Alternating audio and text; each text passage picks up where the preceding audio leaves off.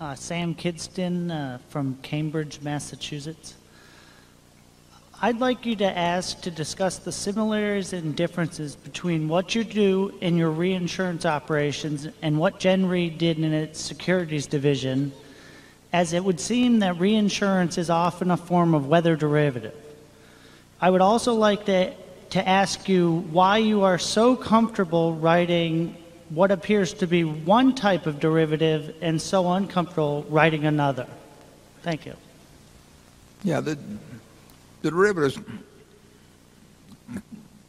contracts that Gen Re wrote in Gen Re Securities, um, I would say bore very little bore very little uh, relation uh, to the insurance business as we see it. I mean, we we are insuring against events that people either can't or aren't willing to take on the risk themselves. Uh, in the derivatives business, a lot of that was uh, speculative activity of one sort or another. The more complex the arrangements were, the easier it was to claim that large profits were being made when maybe large losses really awaited you over time. They were they were created transactions without much economic necessity in a great many cases. They were just facilitating speculation.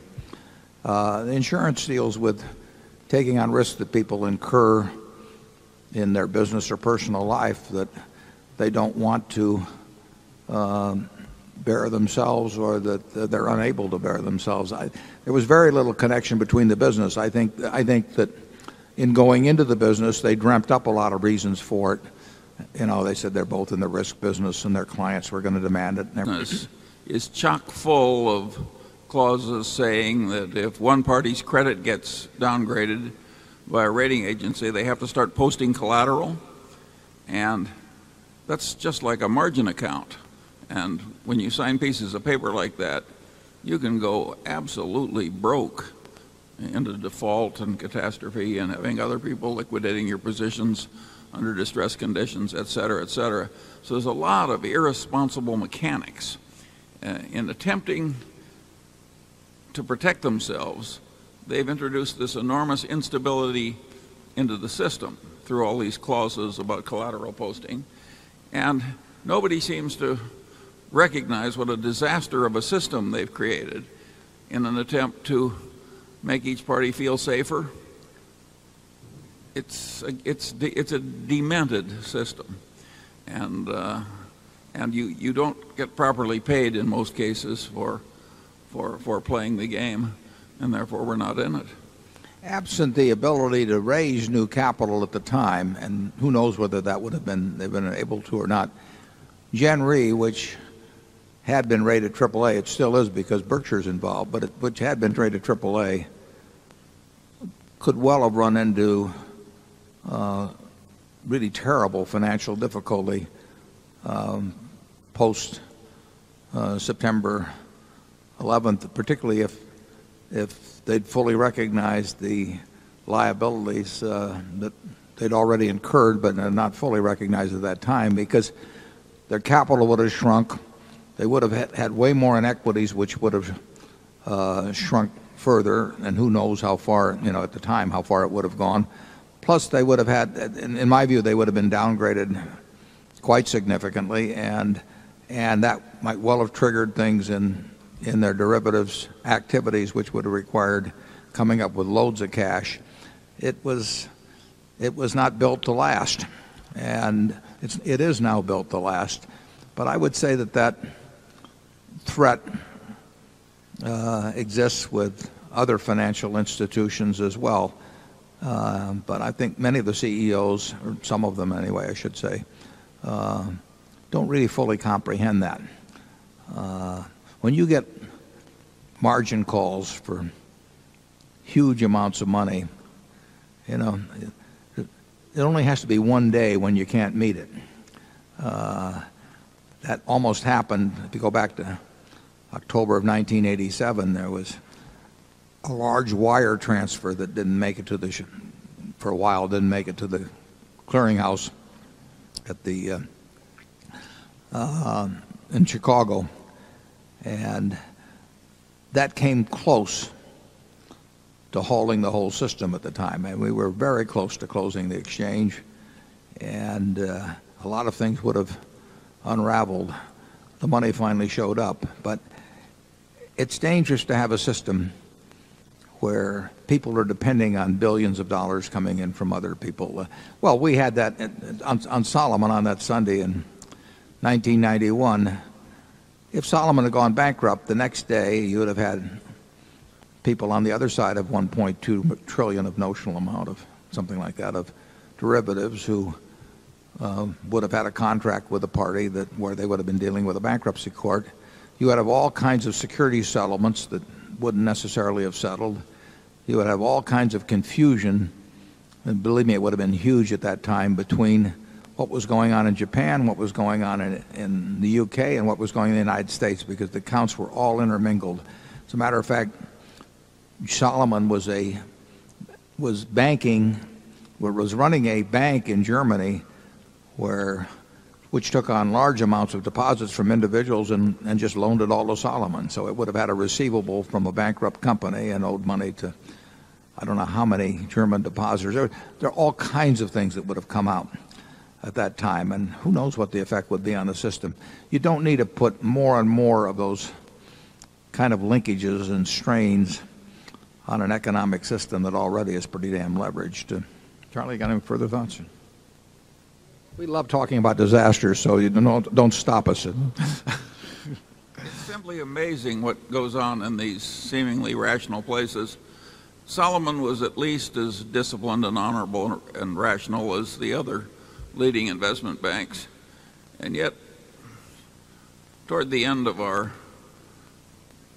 pleasant period, Salomon was begging for new invest, investment banking business from Maxwell, and his nickname was the bouncing check.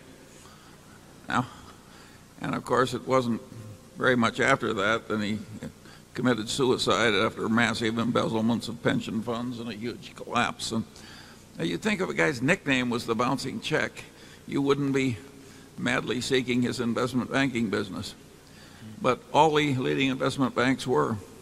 Yeah, I'm fuzzy on it now, but uh, actually the morning or the day was discovered to be bobbing around in the ocean. The uh, I think at Salomon we had transferred a bunch of money to somebody over in Germany or Switzerland, and we were supposed to get some more money back that afternoon. And um, this is basically correct. I may be a little bit off on the details, but the money that got sent got sent, but the money that was to be received did not get received. And then we went over to England and tried to collect it from his sons, and we got stiff armed in one way or another. I mean, we got what we deserved frankly, in a transaction like that. But to the investment banker involved, his earnings that year was were going to be affected in a significant way by whether he wrote a ticket or two more with Maxwell. And, and uh, you know, in the end, uh,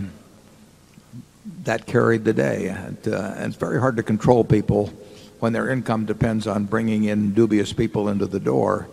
Uh, they care enormously about it, and you've got this big system that doesn't quite pick up on it. And Charlie's mentioned before, you know, one of the underwriting clients that that came forth that uh, Salomon took on that uh, professed to be doing wonderful things with money, and it turned out to be a huge fraud. Well, it's it's tough to stop. You got dozens and dozens of people running around out there, all thinking about whether how big their bonus is going to be at the end of the year, and you know, they are not they are not inclined to run morality checks on who they do business with.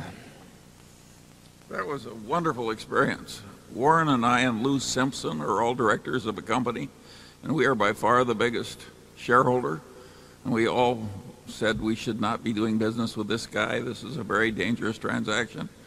And they told us it had been approved by the underwriting committee. And of course, that settled matters. And uh, this guy had a neon sign that said crook on him as far as we were concerned. He was waving it vigorously, yes. yeah. uh, but uh, it had been through the underwriting committee.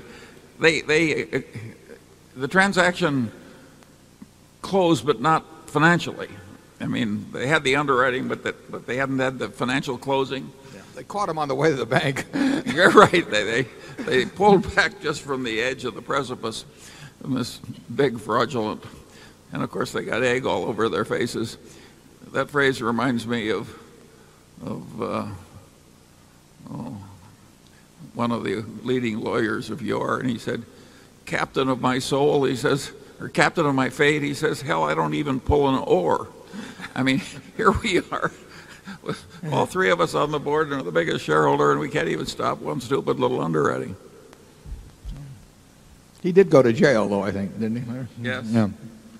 Uh, he, he claimed to, incidentally, to be a huge shareholder of Berkshire Hathaway and have made all this money. And I went to the, uh, I went to the shareholders list, and admittedly, he could have had it in street name someplace, but it was a big quantity. He claimed, on, we, I couldn't find any record in any place, but, but he did have some kind of a letter from an, ac- an accounting firm uh, that uh, Yeah. was backing him up. Uh, didn't back him up all the way, though, it turned out. Number 11, please.